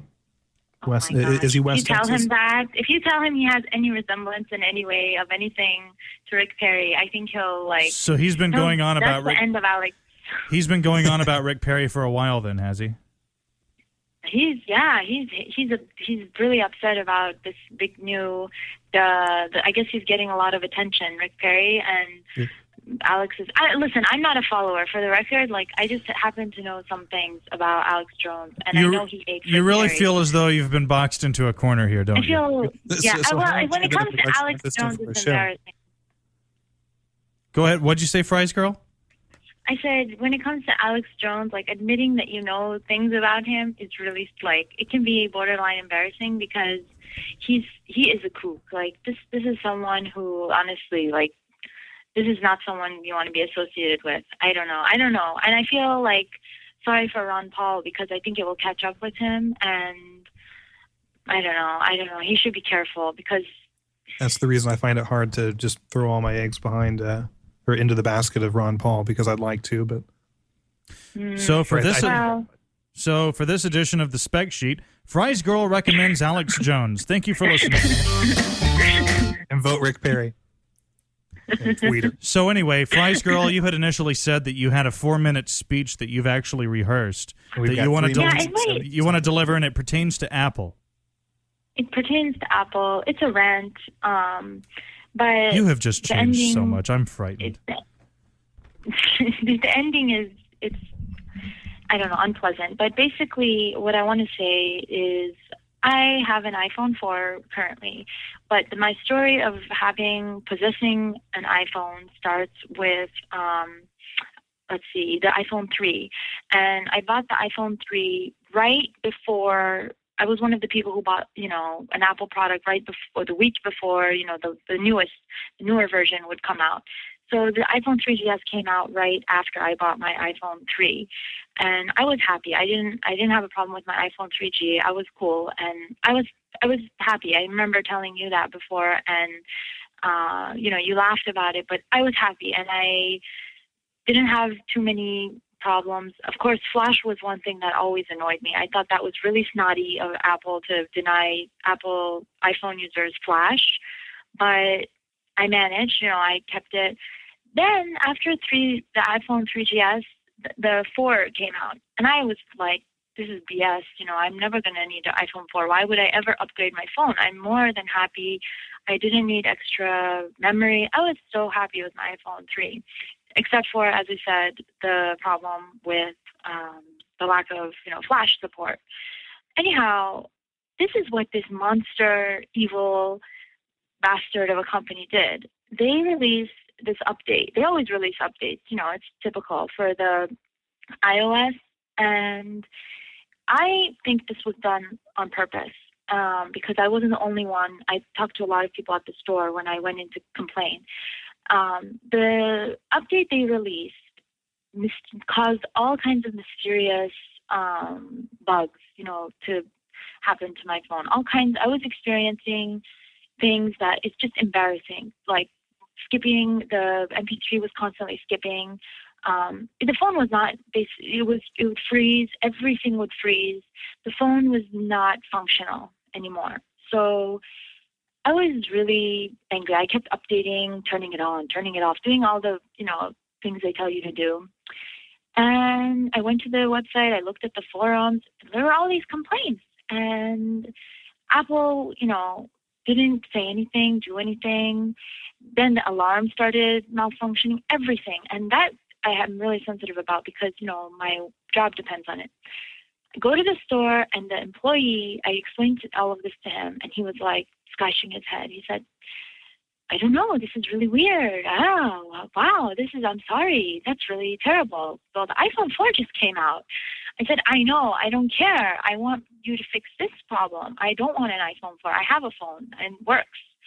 Oh, uh, let me, I don't know, let me see if another, you know, Apple genius or some person can help us. He came back and he was, you know, a big fellow and he had like one of these sweat, um, these sweat uh, towels and he was rubbing his head and he was sweating and he was, it was really funny. And I Your was typical like, Apple genius. Yeah, he was, and he had like low, you know, hanging glasses, like kind of on the cliff of his nose. And he was like, well, he's like, they couldn't tell me anything, so maybe we just need to install an update. I said, no. I said, I just told you the update is useless. I don't want you to do anything like that. Just isn't there? Can you please? And I looked at him straight in the eye. His name was David, and I said, David, don't tell me I'm the only person who has this problem. And I looked around. I said, this person, uh, I looked at her. I said, hi, do you have a 3 or a 3G? And just by luck, just by luck, she had a 3G. She said, yeah. She said, I'm having, I'm having so many problems. She said, are you having, and he was like getting nervous. He's like, iPhone 4 is here. iPhone 4 is here. And I was like, David, I'm not the only person. Look, like she's saying it. This, you guys released a bad update. Like, call the company right now. Do something. Tell me, you know, don't let me walk out of here like this. I'm so embarrassed. Like, I can't believe what I did. But I did this out of necessity, out of necessity, needing email, needing all of the things that, you know, I depend on with this phone. And anyone who has a smartphone can you know, testify to that. You really become attached to the phone, and it's it's just it becomes a necessity. And when he told me, he was like, "When did you buy this phone?" I said, "Can you give me a new one? Like what? What are you trying to say?" And he was like, "Well, you can maybe be eligible for all these breaks and rebates and this and." It turned out to be really cheap, and he gave me, you know, the maximum memory. I ended up leaving with an iPhone 4. I'm embarrassed to say. I fell for it. They got me, basically, is what I will say. But I'm embarrassed also to say that that phone broke. That phone malfunctioned. It didn't work after uh, six months, and they had to give me a new phone. I had one year warranty. Apple sucks. That's the bottom line. But and I still don't have Flash is not supported by iPhone. Um, It know, never I- will I'm be. guilty. Yeah, it never will be. I know. Until Steve Jobs dies, probably it will never will be. Well, then even when he dies, they'll they'll continue not to support it, just in just as like a tribute to him. Yeah, Flash won't I matter by that him. point. I heard people hate him at Apple. Maybe you're wrong. I don't know. I I think I they don't know. They, they love him. That I think the people at Apple are crazy about him. Are you kidding me? Anyone who's had a direct human to human interaction with him will come away and tell you this guy is a ball busting, cock sucking prick. Yeah, I think you have to have a certain mindset to want to be a, a like a true Apple employee working at the headquarters, and part of that is you, you drink the uh, the Steve Jobs Kool Aid. I've heard stories about how someone came up. I don't remember the guy's name, but it, it it is a true story. This guy goes up to Steve Jobs on a Monday at some convention or something and says, "So, hey Steve, how are you? How was your weekend?" And Steve goes, uh, "Do you think we could increase the level of conversation here just a little bit?" and then just mm-hmm. walks away from him. I mean, what a condescending man! What a just a, a shell of a man, just a miserable Smithers. Go get my limousine, Mister Smithers. You know, Well, I think he's somebody who's burdened by his own success. It turned him into a monster. It's like Osama bin Laden. It's the same as Osama bin Laden, I think. There's always going to be people who idolize jerks, you know, are bad people. And I think Steve Jobs is in that category. I don't know. I mean, it's like he he's a cult hero, but I don't know why. I don't, I don't there's no clear his era, those days of, oh, he's such an innovator, he's such a this, those times are over. Now he's typical corporate trash to me. So, FrysGirl, if you're on the brink of telling me that you're considering a switch to Android, I'm going to be on Amazon after this show purchasing the Barbra Streisand box set. No, I can't. Well, I'm just I'm so it, I'm in the I'm in the grid. You know, I don't know how to say it. I'm in the Apple grid. I have the iPhone. I don't know. I'm stuck with it. I I don't want to do a whole transition. I, I wouldn't I have a recommend it right close- now. I wouldn't recommend that you switch to a different platform right now. And the reason I say that is because, really, frankly, I don't think there's any Android phone out there right now that's particularly impressive. I think that you should get the next gen iPhone, the iPhone 5. And then w- when you start to come toward the end of that phone's life cycle, then take a look and see what's happened with this Google Motorola merger buyout thing. where- No, and, uh, maybe. Yeah. and then maybe consider a switch. Maybe I I have to say I also I also like how quickly my data comes through on the iPhone. I've seen some Android phones. They're really and I don't know if there's I don't mean to get all Alex Jones, but the new Android phones, they're like it's like they're made to be slow. And I know I'm on I have one of these valuable, you know, unlimited data plans that are, are no longer available to people. But I and I can stream as much as I like, and it comes through quickly. But I've noticed the Android phones are just slower. Huh. Curtis, Mm-hmm. comments? I, I, I wonder if that's because I mean my, my experience with Android is it depends on the hardware you're you're using it on. Uh, it depends on the processor because some of them do seem extremely slow, but for the most part, any newer one once you get to the Droid Droid X level, seem perfectly fine and responsive to me. So he just shot you down there, FrysGirl. I Well, think you need to I'm just pack that- up and go. I haven't tried every single uh, Android, you know. Well, but there, phone, well, but- like like Michael said, there there are several really bad Im- implementations of it, and if you've experienced one of those, it will scare you, because there are some people who or some some companies out there who tried to jam Android onto a device that was too slow for it. The only Android phone that I could recommend to somebody as something I would feel confident in is one of the Nexus devices. But the problem there is the Nexus device that's out now, the Nexus S, is not really what I would call modern hardware. Right. Um, and there is the Nexus S2, which apparently is on the way. I have no idea who's going to. Well, I guess it would be Samsung if it's an S2. Um, it's on the way, but I don't know. I'm sure it'll be a dual core processor. It'll probably have a gig of RAM. Uh, Yeah, well, well it, like like any Linux uh, front end, that it can be really awesome uh, if the hardware is, is able to take advantage of all those cool things that it can do, or uh, if you're sticking with a shell, it can be the the simplest little machine, and that's the problem that phones have. People are used to having all the bells and whistles on a phone, so if your hardware isn't up to the the task, it might be able to run the operating system just fine, but it can't do the front end interface. so, FrysGirl, what are your plans phone wise? I mean, you just feel like you're screwed, and that's it. There really is no plan. I think we're all screwed first of all when it comes to these phones, but and the you know all the data things that they charge us for with them. But in terms of my plans, I will keep with Apple. It's because it's the easy thing to do right now. Um, it's like you know in politics, like you pick the lesser of the evils, whatever. I'm going to keep with Apple for now. And I will maybe even if I have to, I, I want to keep my four. There's no reason I should need a new phone. I should need to upgrade to an iPhone 5. If they do this same trick where they release this terrible update forcing the 3G people to, you know, like I said before, what happened with my 3G, that will be, I don't know, that might drive me to get an Android, but like well, I'll go ahead and know, tell you that's going to happen.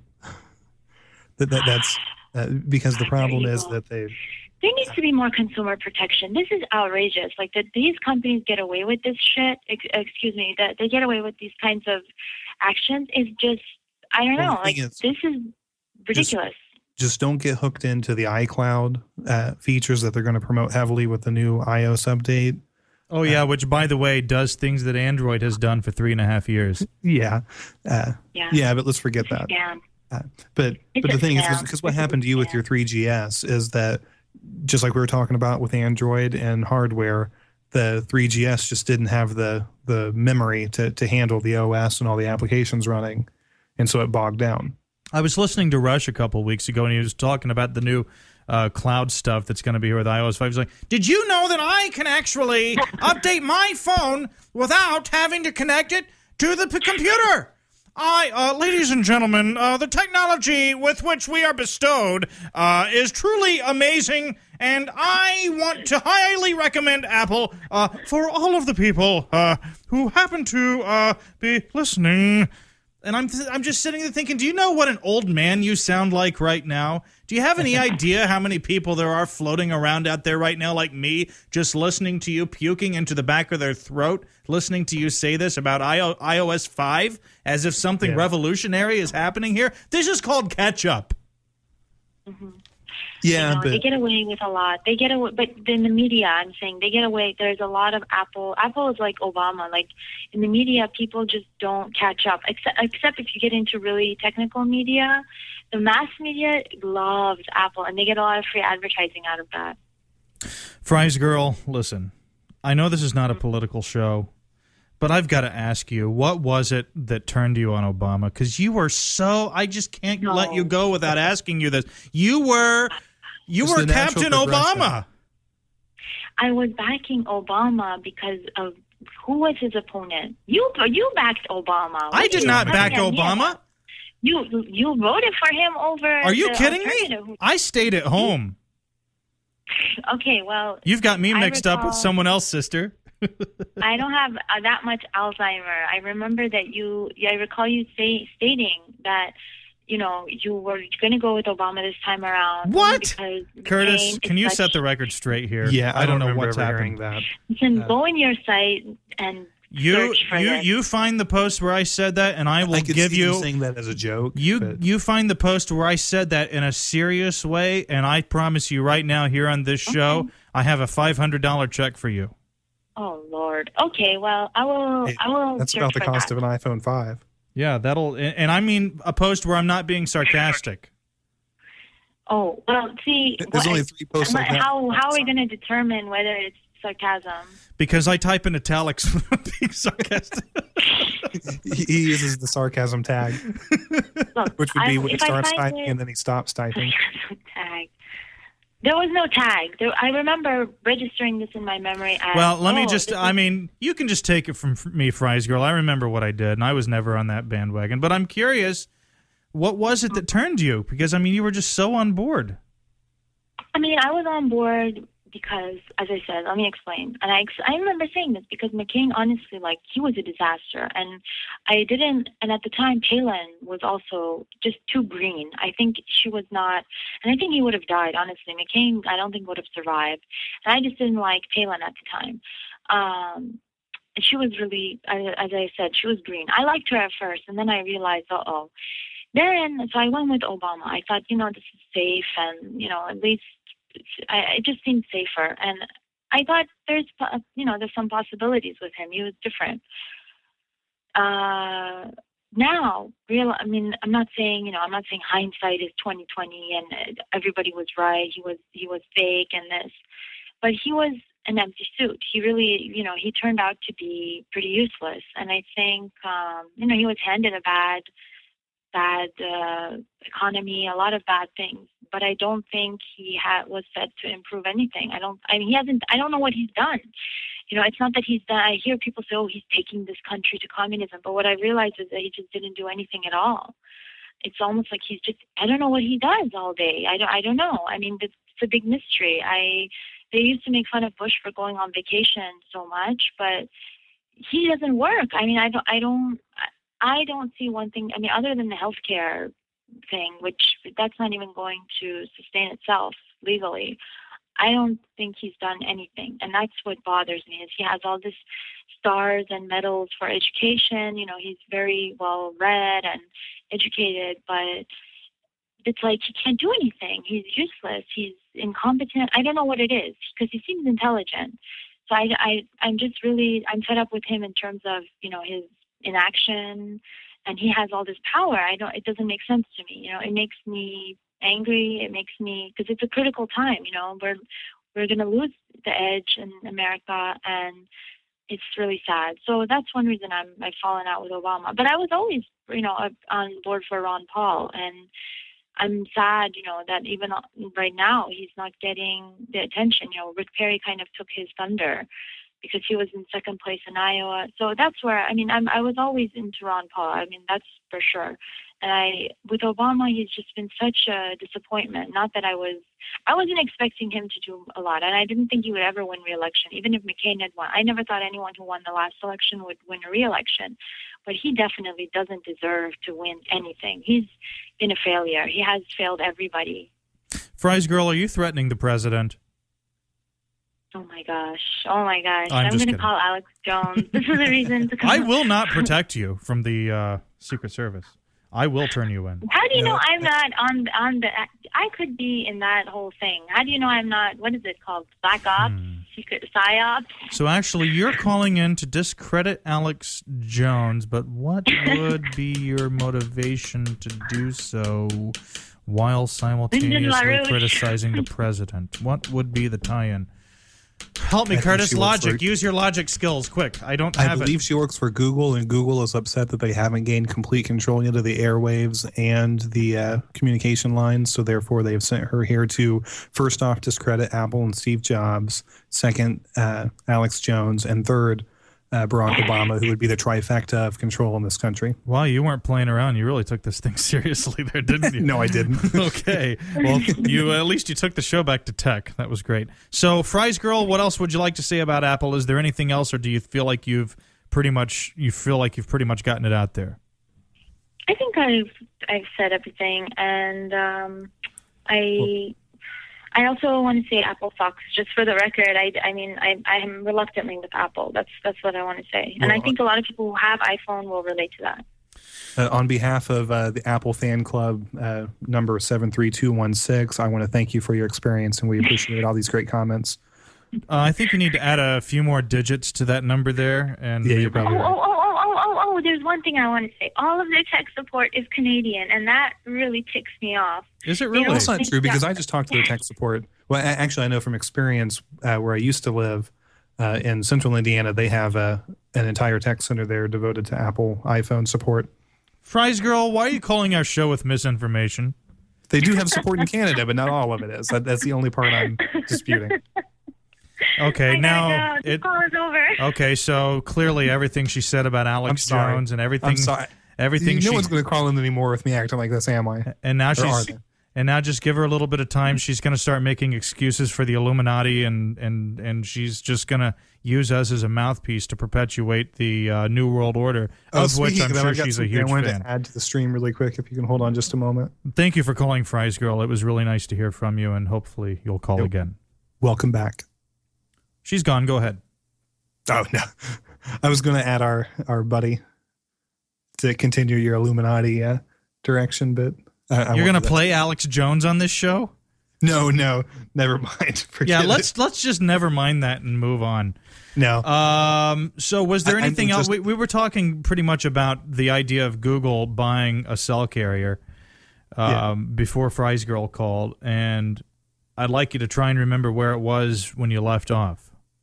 Well, the, the the big issue that that I said I would love if they purchased uh, a, carrier was if they would open up the technology here in America or help push for it, where you could actually have the faster, better networks that the rest of the world, uh, or at least Europe and uh, parts of Asia, experience, where you actually have fast internet, less dropped calls, uh, better technology that rolls out quickly, like LTE and 4G uh, WiMAX, things that the rest of the world uh, expect, and we get very slowly. There seem the- there se- there seem to be some minute, I guess you could say, reservations on the part of some people with regard to whether this merger is actually going to be allowed to happen, or buyout, I guess, is the Right. more appropriate term to use.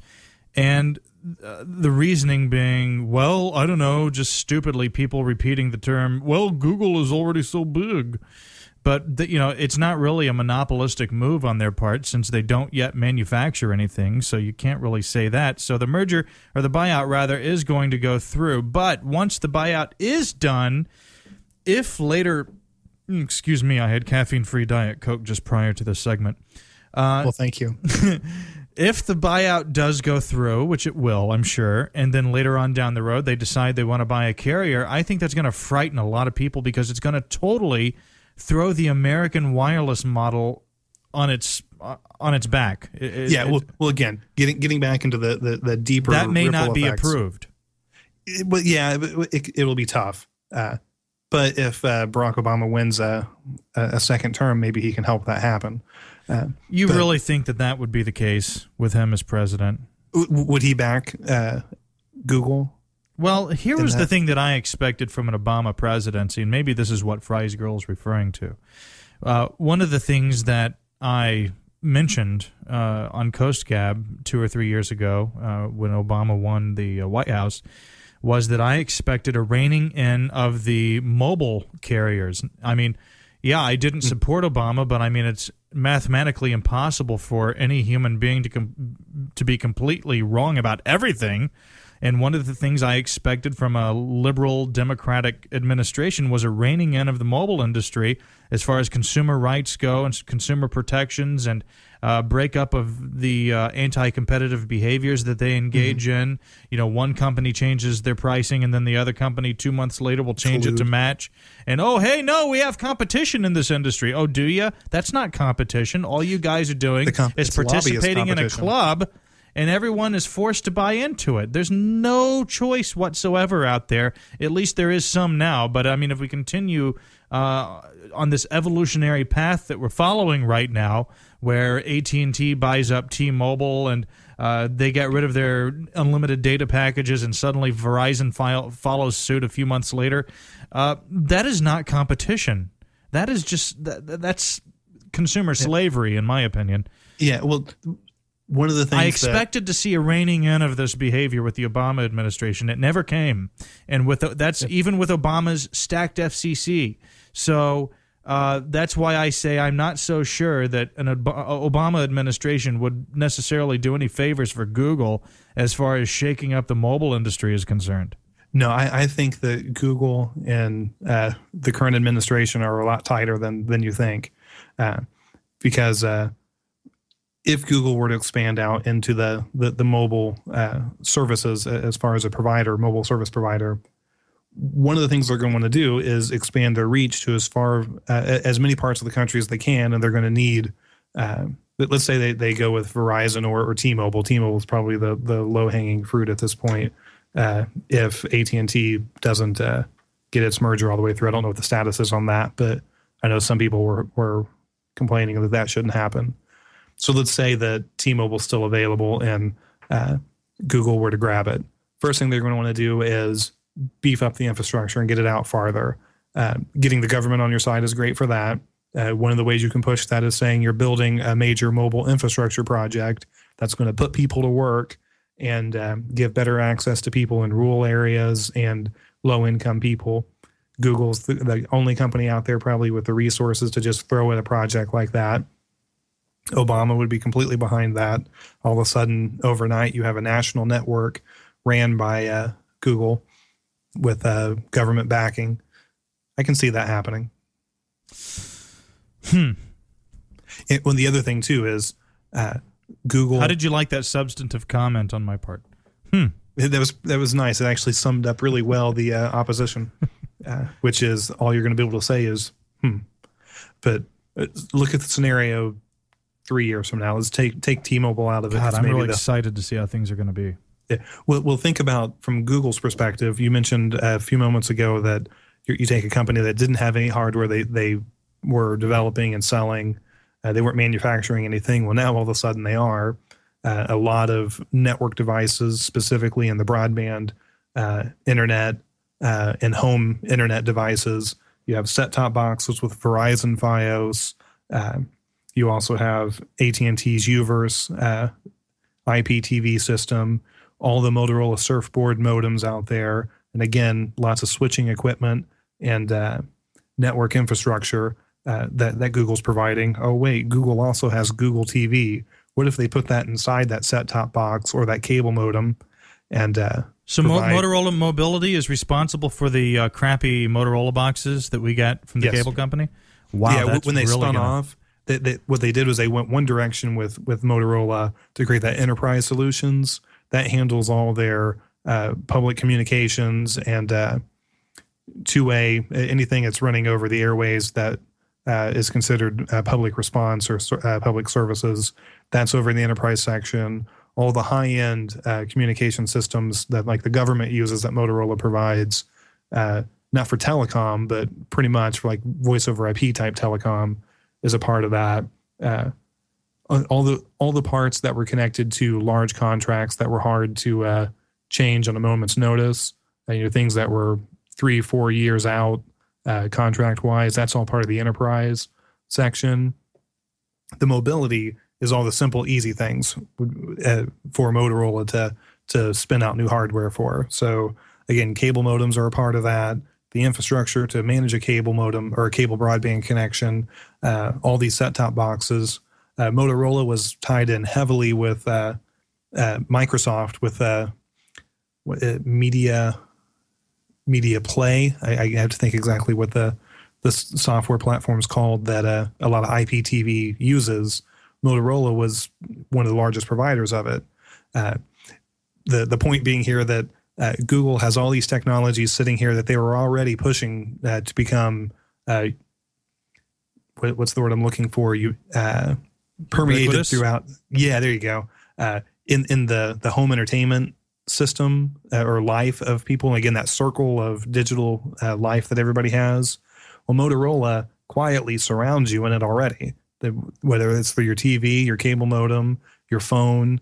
Uh, now Google owns hardware, pieces of technology, and patents to control that. You easily can slip in Google TV now, and, and it's a, a value added service. Uh, that's great. Uh, great for Google and potentially great for the end user too if it's a seamless experience.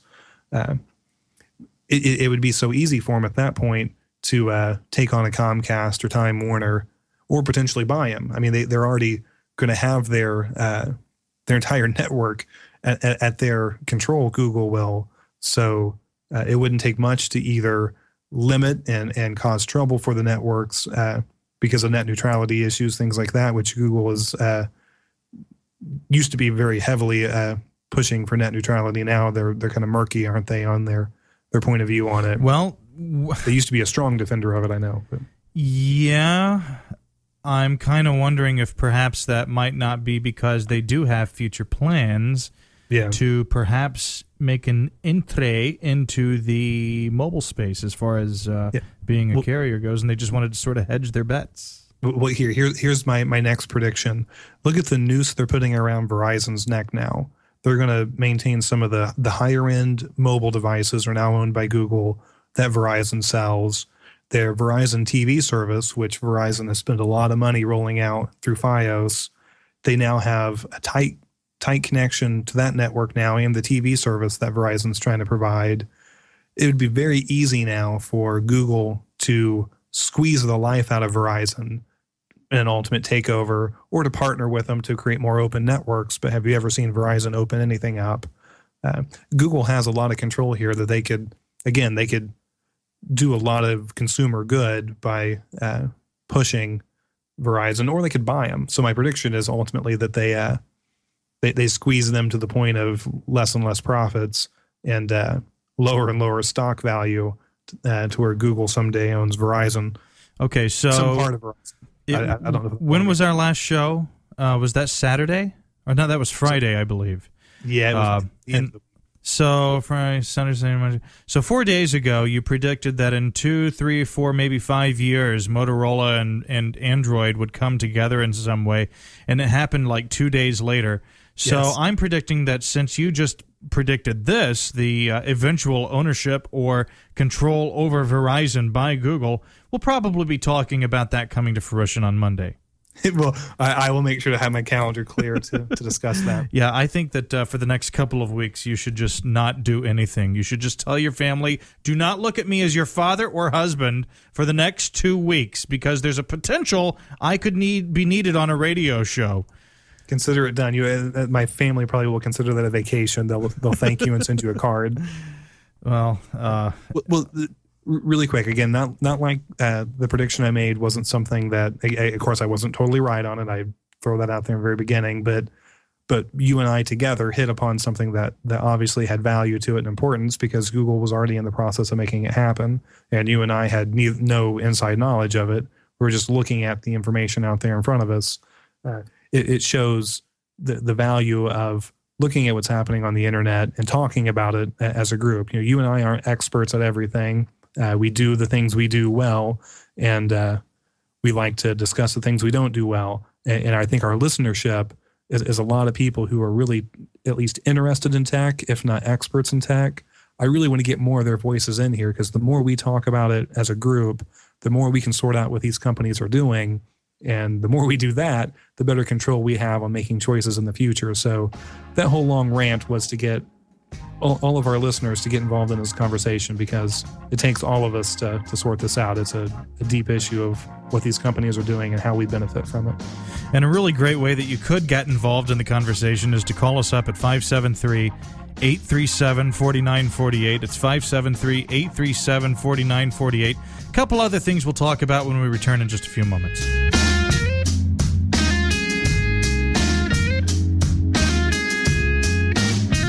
Call the spec sheet now at 573 837 4948.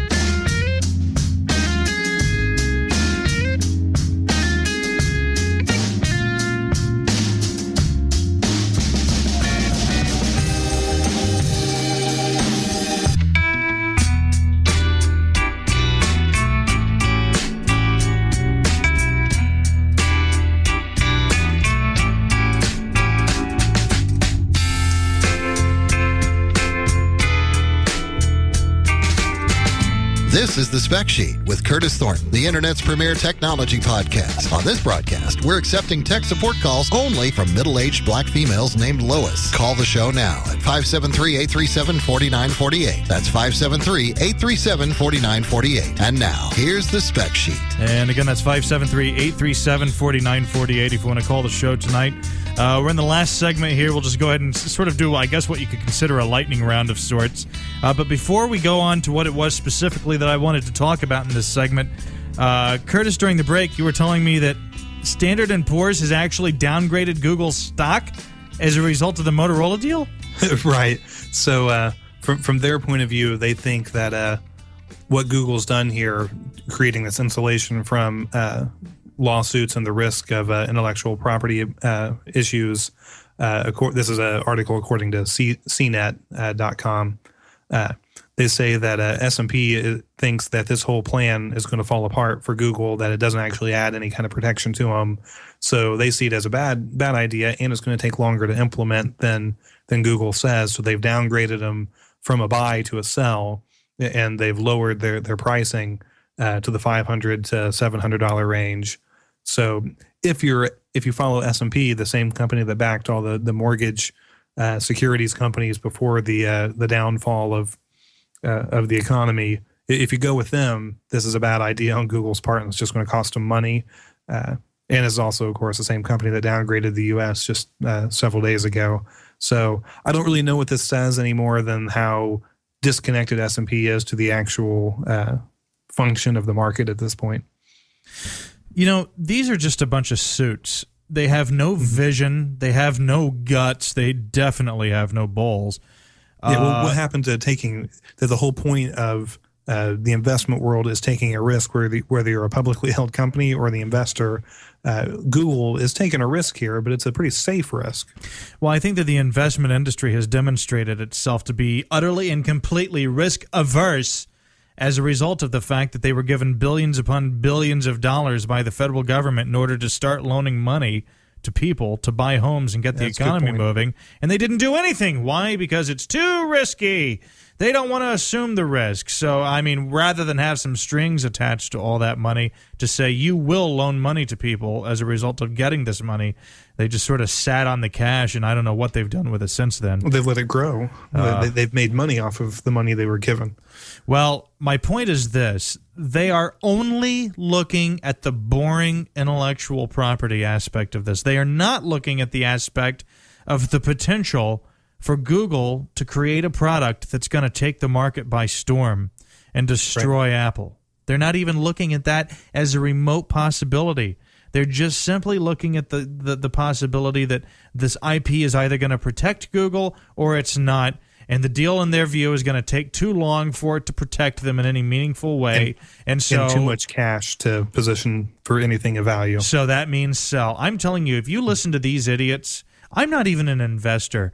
And I'm sitting here looking at this, and I just know instinctively in every cell of my body, I can tell you that if you don't go out and buy Google stock now, um, you don't know how to invest. You don't know a good deal when you see it. I really think that this is the time to buy. I think I think maybe since they downgraded the stock, maybe you should wait just a little bit to see how much further it goes down just just on the bad news, the psychology of it all. But then Right. once it sort of tanks out just from that psychological uh, reaction, then start buying. I, I I think it'd be a great time to buy Google. I think Yeah, I- I, I think over the course of the next 24 months, you'd you'd make a lot of money. I think it's totally possible. Remember, we are not investors. We have no uh, no connection in any way. I mean, I don't own any Google stock. Uh, I don't own any Google stock, but I routinely stay in Sergey Brin's home, and uh, I also have had relations with his wife. well, that's fine. I, I think that makes you uh, uh, very open and willing to discuss this from all points of view. I mean, I do enjoy uh, the niceties of their home as a result of the success of Google. So I guess you could say indirectly uh, that is contingent upon the success of the company. So okay, I am biased. Yes. So, so, so according to, to Michael Van Deven, buy, buy, buy, buy, buy. I need another martini, please. Yeah. Buy. A- Appletini. I need that get, stainless steel refrigerator to keep functioning. So anyway. So- but yeah, so it comes down to the fact that uh, two things. One, S and P is totally disconnected from my point of view to what real world investors are seeing, uh, and second, uh, not even just real world investors, just regular people, consumers, yeah, exactly. people who aren't even a member of the investor class. Yeah, well, think the other thing that amazes me is when you look at that that, that their their price targets in the five hundred to seven hundred dollar range. Look how expensive and over just in general overvalued stocks have become in certain parts. I mean, I know that the stock market's had major dips in the last two two and a half years, but come on, man, to buy how is it five hundred dollars for a Google stock? Uh, like I said earlier, you, you've seen the housing bubble. You saw the dot com bubble. I think we're in the mobile bubble right now. I think Google's positioned to survive all that, but uh, there's still a bubble there. So, So you think really I just gave everybody a bunch of uh, really bad advice? No, no, because Don't you- listen to me, people. This is not necessarily professional advice, and you should seek the counsel of an investment authority or expert. No, I think you're probably right. I'm just saying in general, though, that that's, that's amazing to me to see a company like Google that didn't exist not that long ago uh, has a stock price in the 500 to 700 dollar range. I was just reports- sort of thinking about that during the show, just thinking about how these two college students just started some dopey little search engine in a dorm room, and now they're buying out Motorola. Yeah. I mean, what? What? They should have Well, just skipped all the steps and just started the search engine and said, you know what? Let's just go ahead and buy Motorola now. Why are we waiting you- 10 years? Can you imagine? They they probably did have a master plan that we had I no can't idea about. imagine that they did. No, they don't. I, Uh, I'm joking when I say that. but- Okay, good. Yeah. I, I was going to fire you as as the host of the show. but you can't. Our, our the, the next big thing to hit the internet's coming from from you and I and the the, the spec sheet laboratories with uh, Firefub. Don't forget. Uh, we cannot exactly tell you what it is FireFub is going to be comprised of, but let's just say when you use FireFub, it is going to revolutionize the way you perceive the web. yeah, you, you've never seen such a rich experience as compared to what you'll see with Firefub. FireFub is minimalist. It gets rid of all the cruft that just gets in your way. Well, you know that there's so much junk, spyware, porn, spam that's on the internet. Firefub really the the goal and and the the center of the project is to erase all that and to remove it. So, what I look forward to I have a great new feature for FireFub. I, I look I'm forward to a day text. when I'm gonna IM this to you. Okay. I look to forward to a future with Firefub where, where I can sit down with my children and my grandparents and together.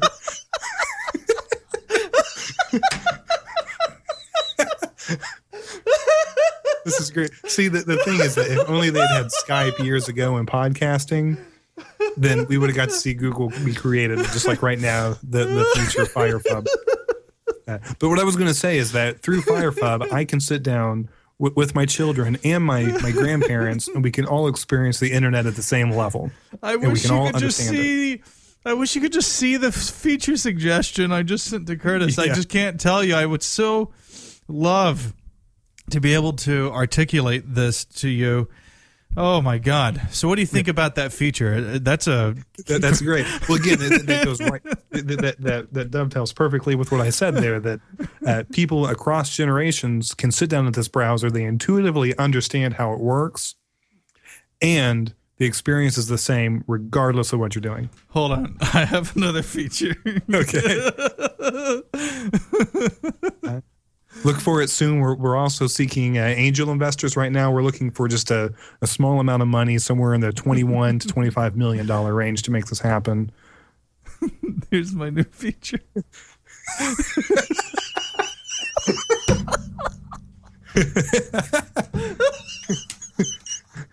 And it also has innovative ways to keep you involved in the computing industry and up to date on what's happening.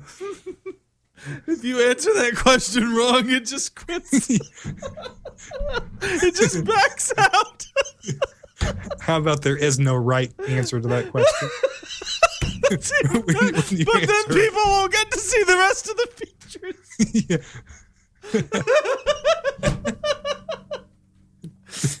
Are- Are you sick of pop-ups uh, ruining your internet experience? no more with Firefub. Firefub changes everything. You have no idea what we're talking about. I'm sorry. This is so inside baseball. I promise you, as a listener, very soon, my commitment to you, you will become familiarized with Firefub. It's- Oh. Anyway, we need to end the show. Yeah, we need a tagline for it. It's uh, the browser for everyone. No, I, I thought it was. Uh, um, we came Yeah, up what with was the tagline? It was yeah, it was along those lines. Uh, the the browser for the rest of us. Yeah. oh yeah, that's right. yes. Oh, you guys! I tell you what, uh, this will be the official browser of the spec sheet when it comes Yes. out, and I plan to stand behind it. Uh, there will be endorsements bearing my name on the Firefub website, and uh, I, I hope that coastgab.com will have a banner ad dedicated to it. I I am total. let me just tell you something. In the coming months, remember the name Firefub. And when you're hearing that name, think of the early days of Google or Facebook, companies like that. And not that we're going to try to limit ourselves to something as small as what those companies did. we, we have bigger aspirations than that. But but think about you know that small upstart feeling, the way they changed the industry. I mean, Firefub is like that, but much much greater. I mean, it, ha- it has real goals and plans. And it's based on the Firefox code, so it comes with all the protection and performance you've come to expect from a browser. While also remaining open source. Oh, yes, it is. Okay. Uh, so that's Firefub. Yeah, you can cut all that out if you have if you need to. Uh, I don't know. I, I think I'm going to leave Hey, it. Yeah, keep it. Um, okay, this is the final story. Then we're going to bail. Uh, the BART cell phone situation. The Bay Area Rapid Are, are we in London right now with this story? No, this I mean, is in it- San Francisco. Isn't that Oh, I know. I mean, but it is frightening, isn't it? I mean, Yeah. it, it's just like a peek into what can happen. And this is Mm-hmm. just on a really small scale as a result of a really a minute issue. something. Yeah. The yeah, AC, go ahead. The A- AC. This is from CBS News. The ACLU said Monday that they will not be filing suit against the Bay Area Rapid Transit Agency after BART cut off wireless and cell service at stations in an effort to stifle a protest last week. After the ACLU met with BART's police chief yesterday, their attorney, the ACLU attorney Michael uh, Risher, said there were no plans to file a lawsuit, but he said he was disappointed that BART didn't promise not to use similar tactics in the future. The Electronic Frontier Foundation also said it was unlikely to file a lawsuit over the disabling of wireless reception for three hours.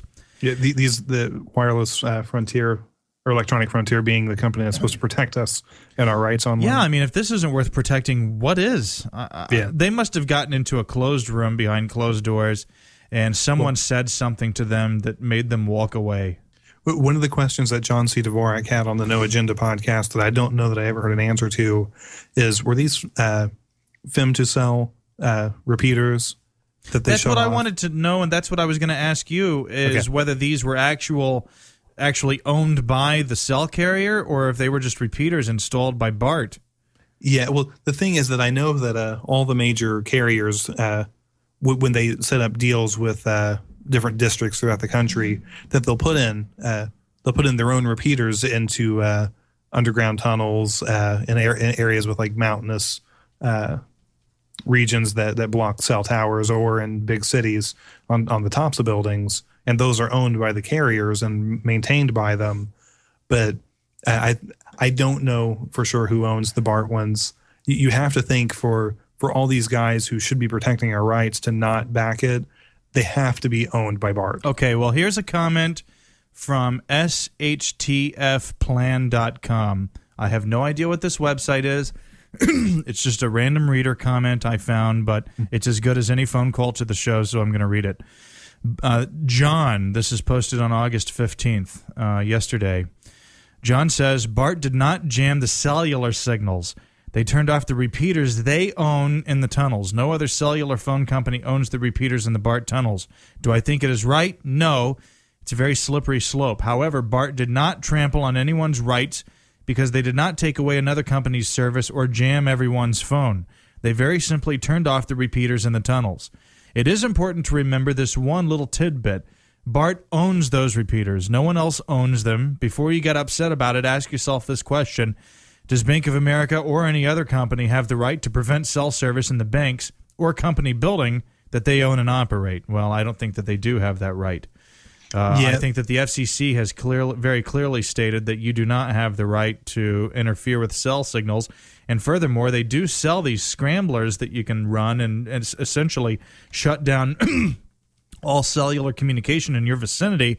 And those are very illegal if you're caught using one. But Yeah, it's a far a- cry from shutting down a repeater that you own. Mhm. Yeah, there was a movie theater at some point. Uh, I remember in the past uh, that was employing those scramblers to, to block people from being able to use cell phones. Were the they told theater. to cease and desist? Yeah, there was a lawsuit about it. I forget exactly how it all shook It's out. a big but, uh, FCC fine if you're caught. It is, And I think yeah. there's even some jail time involved. but if if you create one of the drones that we talked about last show, you can put a scrambler on that and just send it up there. And just randomly f- fly around with it. Yeah. and just, Just randomly, just know. Wouldn't that be funny to just look at like a GPS tracker, like overhead satellite view of that, Yeah. and it has like a uh, circle that radiates out from the center of the map as you're flying this plane around, and you just know that. Wherever that plane happens to be, as you're looking at it, tracking it on the GPS map at that moment, everything in that circle as that circle moves is dead. Yeah. Have you ever been in, that would in be one of the fun. well, it, that thing had an HD camera on it, so you can record it and create your own People of Walmart uh, type website. But it's people with no service.com. People Uh, of Walmart. Yeah, have you have you never heard of People of Walmart? No, I'm going to take a look at that. Okay, th- this website was made for you to laugh at for hours. You're going to love it. Uh, the whole premise of it is pictures people took of shoppers at Walmart. Oh boy, this is a And- great idea. It's a train wreck. It's great. I wish that I had come up with it. Uh, but uh, More. have, have you ever been in a, a Faraday cage, the one- uh, the block signals? No. uh, at one point in my my former life years ago, I worked for a, a regional uh, cell phone company, and uh, the repair room where I, I wasn't a repair tech for phones, uh, but uh, I'd go into to the cage sometimes to look at phones that were being repaired, and uh, it was always so weird that as soon as you walk into the the room that's protected, and all signal drops immediately. And while you're sitting that in that room, you know you have no connection to the outside world, and you're you're locked in the room too because they don't want people coming and going because you never know when. It's, it's like a dark room basically. But uh, they're very weird. It, it's it's weird to watch your phone just die, and then the battery drain because it's freaking out trying to find a signal. Yeah. People don't realize that when the signal gets low, your phone actually goes batshit and starts Yeah. cranking out all kinds of RF into your brain. That's yeah, well, well, yeah. Oh, well, the the other thing too, really quick on that was uh, that uh, w- when when you're out there in the regular world and uh, your your phone loses its signal, it's still locking into something for roaming, things like that. Uh, so so your battery drains quicker, but not nearly as quickly as when there's nothing. It's it, it's kind of funny. I want to Anyway. I want to point out that the reason Bart shut down these repeaters was because uh, there was a planned protest last Thursday that was in response to the fatal shooting of some guy named Charles Hill by Bart police in the Civic Center station on July 3rd. And, And uh, supposedly there's been several uh, incidents like that throughout time, not in, the, in recent succession.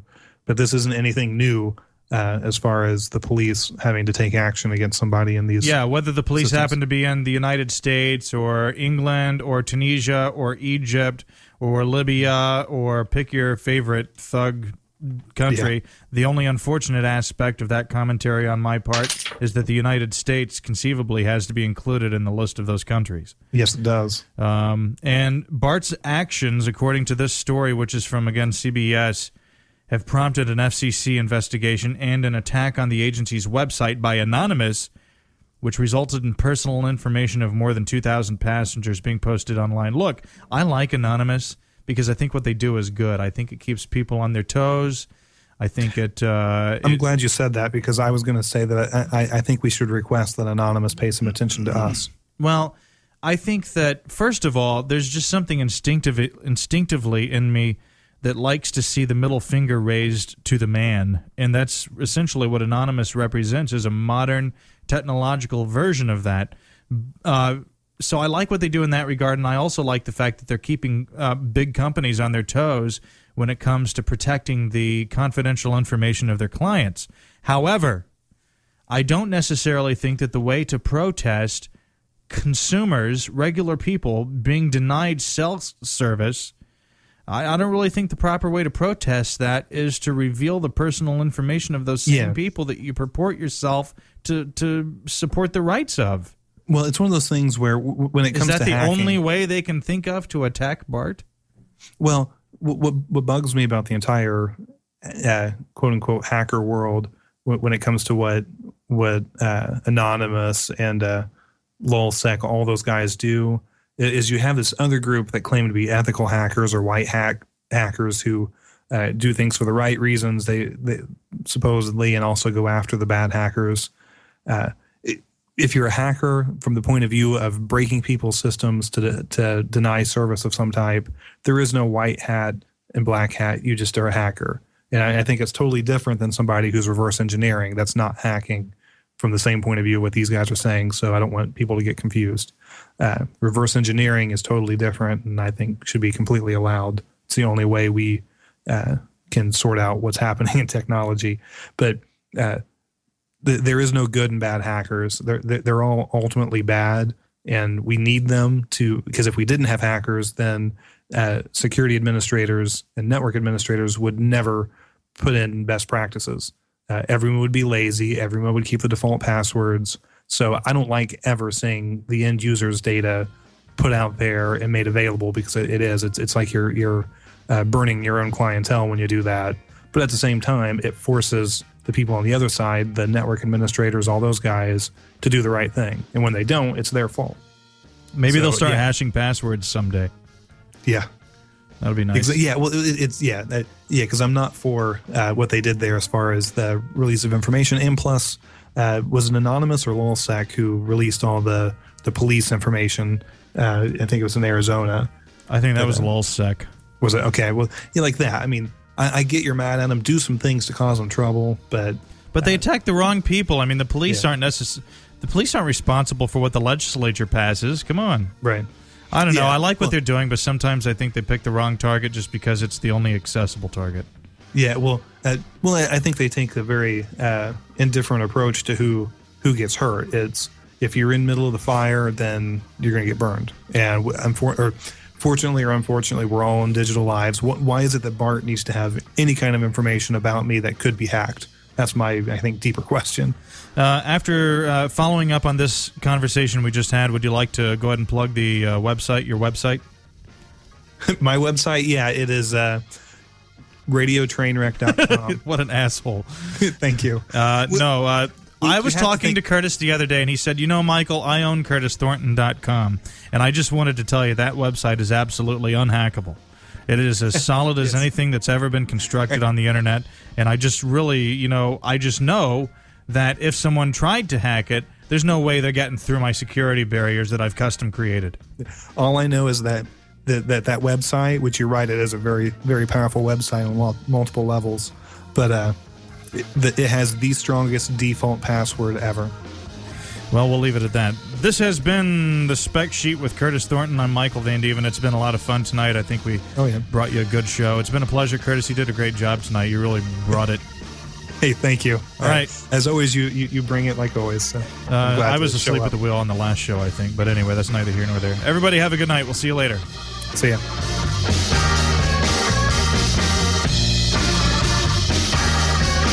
This is the Spec Sheet.